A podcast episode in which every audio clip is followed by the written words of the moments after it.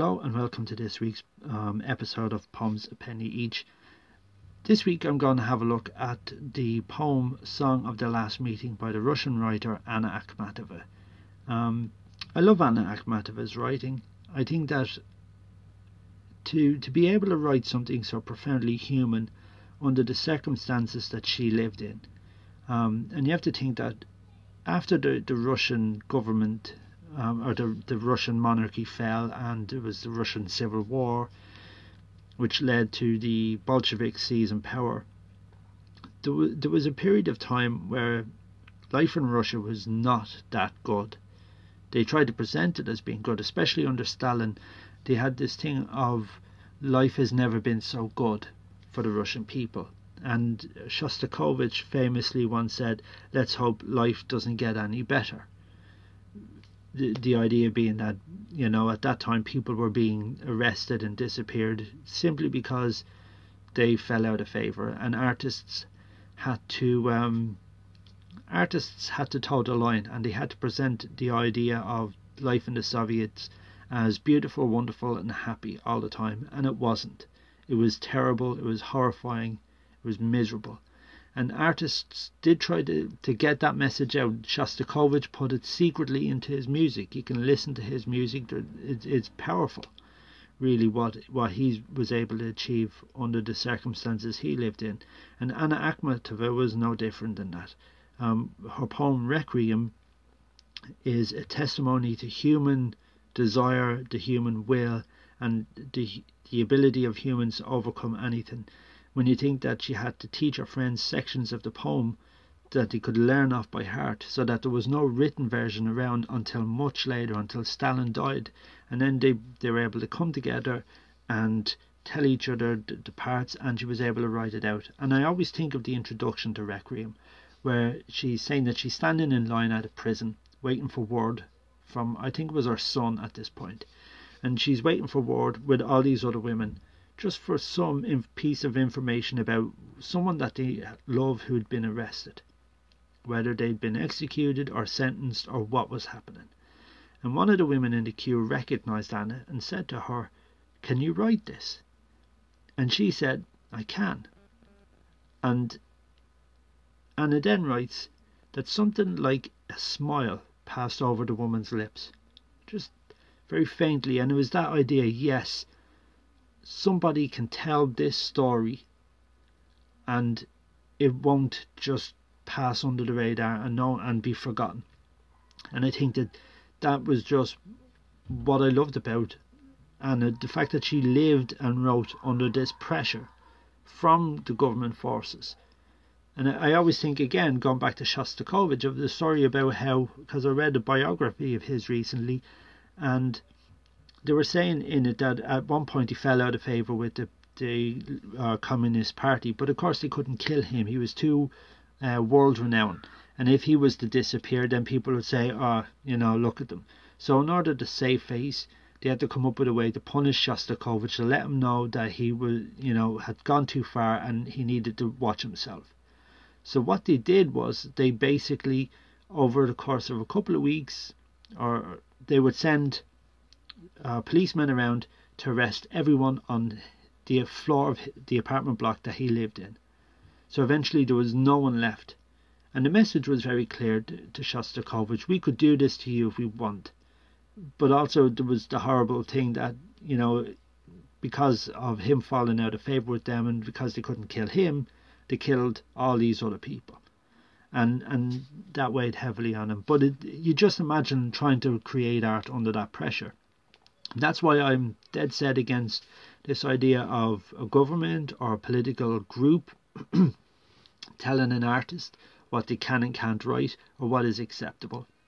And and I'm dead dead against it. And I, I think that artists like Anna Akhmatova as a poet is an example of why it shouldn't be done. You shouldn't tell an artist what they can and can't write.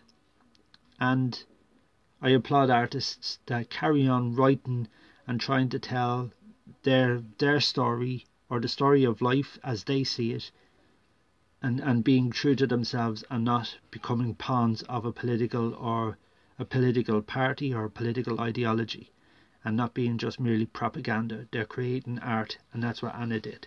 Now, this poem, Song of the Last Meeting, is different. It's written at an earlier time in 1911 and it recounts the end of a love affair that she had. She was in her early 20s at this point, and I think it's such such a profoundly human poem, really, as as as you can get, because without really giving you too much emotional information, it tells you so much about a person's state of mind. So I'm just going to read that poem to you now, and then I'll discuss it. Song of the Last Meeting by Anna Akhmatova. My heart was chilled and numb, but my feet were light.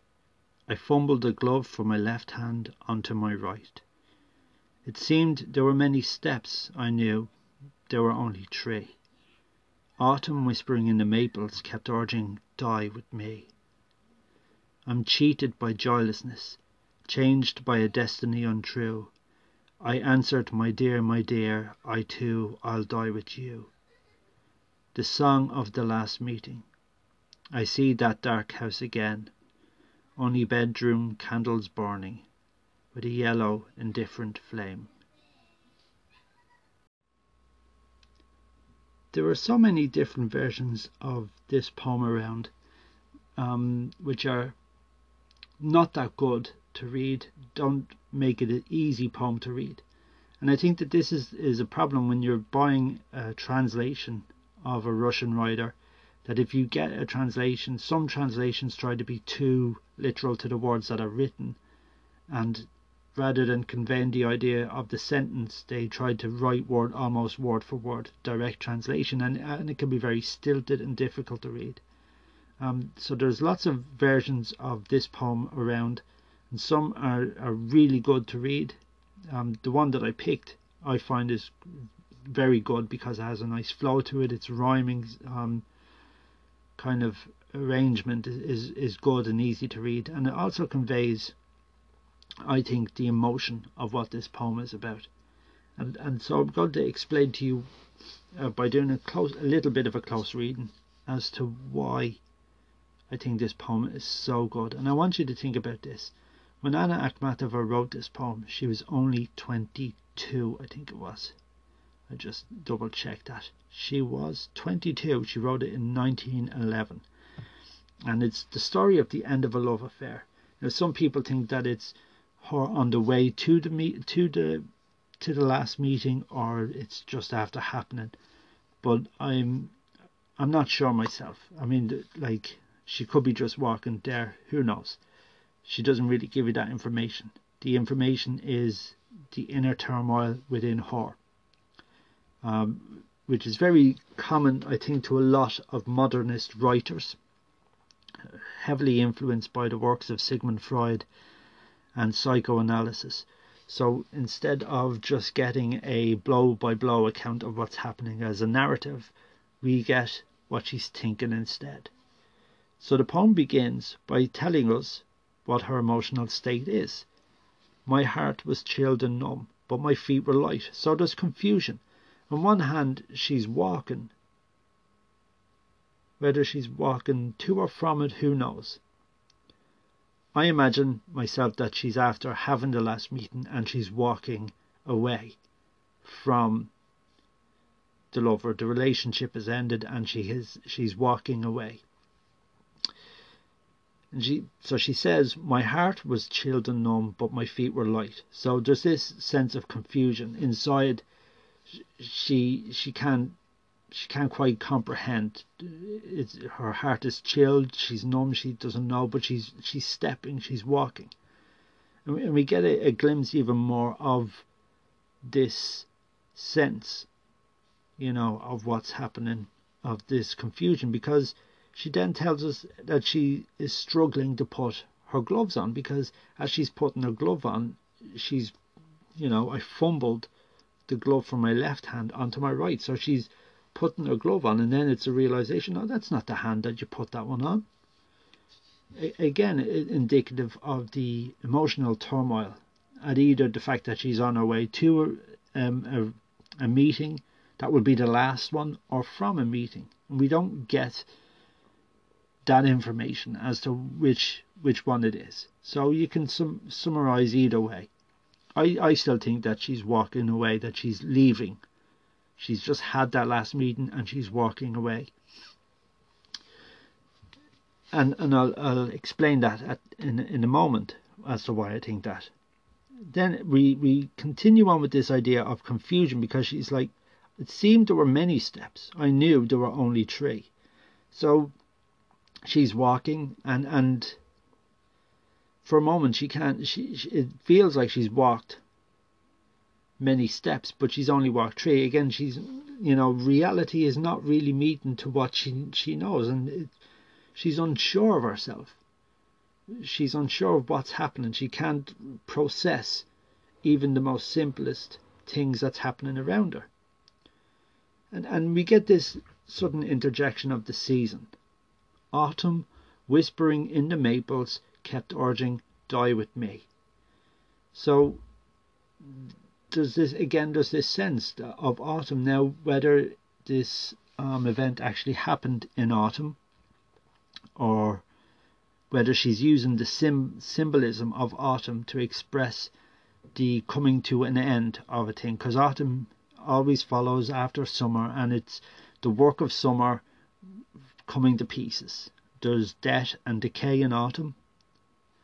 The the good, happy, bright days are coming to an end and it gets darker, gets colder, the leaves fall off trees, um, everything becomes wet and messy and in an emotional sense or in, in, in a kind of symbolic sense, that's what's happening with this relationship. The the bright, happy days of summer, which was her relate when she was in this uh, loving relationship have come to an end. They're falling apart. It's starting to die and, and things are getting darker. And the fact that the trees are saying to her, Die with me. We, we go on to the next stanza and, and we, she gives a response to these trees, to this idea of death. And it's kind of like an acceptance. Uh, it starts off where she says, I'm cheated by joylessness. So the, the, the misery and the sadness has robbed her of the happiness that she had been feeling during her relationship, during the summertime, as it were. When, when life was bright and carefree and happy, suddenly she's cheated. She feels robbed, and it's the joylessness that she's feeling now is, is robbing her but why does what is this joylessness? What causes it? Well, she says changed by a destiny untrue. So the relationship, the destiny of that relationship, the the lifelong connection with this man, the relationship, the love, the possible marriage, the children, all of that destiny that lay out ahead of her, that she thought would probably happen or could happen, suddenly that, that promised destiny that you, you have as you start to develop and become closer to a person, suddenly that just gets ripped apart. So that destiny that she had built up in her head of life with this man, it was a lie, it was untrue. And that's changed everything. So whereas beforehand she was happy, suddenly her, she's cheated. She feels cheated and she feels robbed of happiness, and it's because of this untrue destiny, the lie that he had told her as she feels, the promise of life with this man that has now ended in the dying autumn of of her emotional state now. It's ended with her where the trees are saying to her, Die with me and she's saying, I too I'll die with you. So she's saying, Yeah, I'm you know, I'm going to lose my leaves as it were, I'm going to fall apart. I'm going to become just this this empty um, kind of husk or this bare empty trunk. I'm going to be just like that. I'm going to die. All the joy and happiness, and I'm just going to be left with just the bare shape of me. And and it gives you that idea, this whole just absolute anguish, this this despair that she feels because her love is not going to endure. It's come to an end. So she she says, yeah, I'm I'm accepting the inevitability. I'm going to be just like these trees. I'm going to have nothing there. You know, my emotions are just going to fall to pieces. They're like the leaves falling to pieces, falling off. That's what's happening to me. And and so we then come to the last stanza where she says about the song of the last meeting. I see that dark house again. Only bedroom candles burning with a yellow indifferent flame. And and I think for, this is why I think that she's walking away from that last meeting. Because she's alone. She's standing on the dark street and she sees the dark house and there's candles burning in the bedroom. And and this whole like for me this is you know this idea of, of suddenly coming to your senses that you're you're there, you're on your own, the street's getting dark, you're feeling absolutely miserable and wretched and numb and you don't know what's happening and you realize that there's people around you in, in, in the dark house. There's there's a house there, and you see the lights. There's people inside, and they're either in bed together, um, husband and wife, or children getting tucked into bed, or people sitting in, in a room together, happy, and there's life going on around her, and she's not part of that, and they're not aware of her, they're indifferent to her, and they're carrying on with their lives, and she's standing there on the street on her own, and she's miserable and and and so that's why I think that she's walking away from from the meeting, not walking towards it as, as some people might think it means. I mean, I could be wrong. You can always let me know if you disagree. But I just I feel and and we don't get. She doesn't really tell us how she feels at that moment about being alone. We know that she's in despair and she's wretched and miserable and she's surrendering to the inevitable kind of decay of of the relationship and and the impact that's going to have on her because as she says to the trees I'll die with you so she's acknowledging the fact that she's going to join those trees uh, in in shedding um, her, something of herself because of this but I, I think it's quite telling. We get the idea again that we're back to the numbness. She doesn't tell us how she feels as she's looking at these houses, how this indifference and how this life going on makes her feel. But then, why should she? Because as she starts off the poem, her heart was chilled and numb. So she's numb with this pain and this anguish. And that's where what we're left with. We're left with the numbness, the the numbness of watching the fact that life is going on around her, and it's happening, and she is not part of it. And I think for me, that's what I love about this poem. Just this sense that for a moment we get to feel her pain and her anguish, and it's the pain and anguish that hopefully you have never felt at the end of a relationship when somebody who you've invested um, emotion and time and love and they suddenly tell you go from telling you that they love you to telling you that they don't want to be near you anymore that they've had their fill of you. It's a horrible feeling and i think this poem really captures the sense the impact that that has on the person who suddenly is left with a destiny that was untrue and that's why I am recommending you read this poem.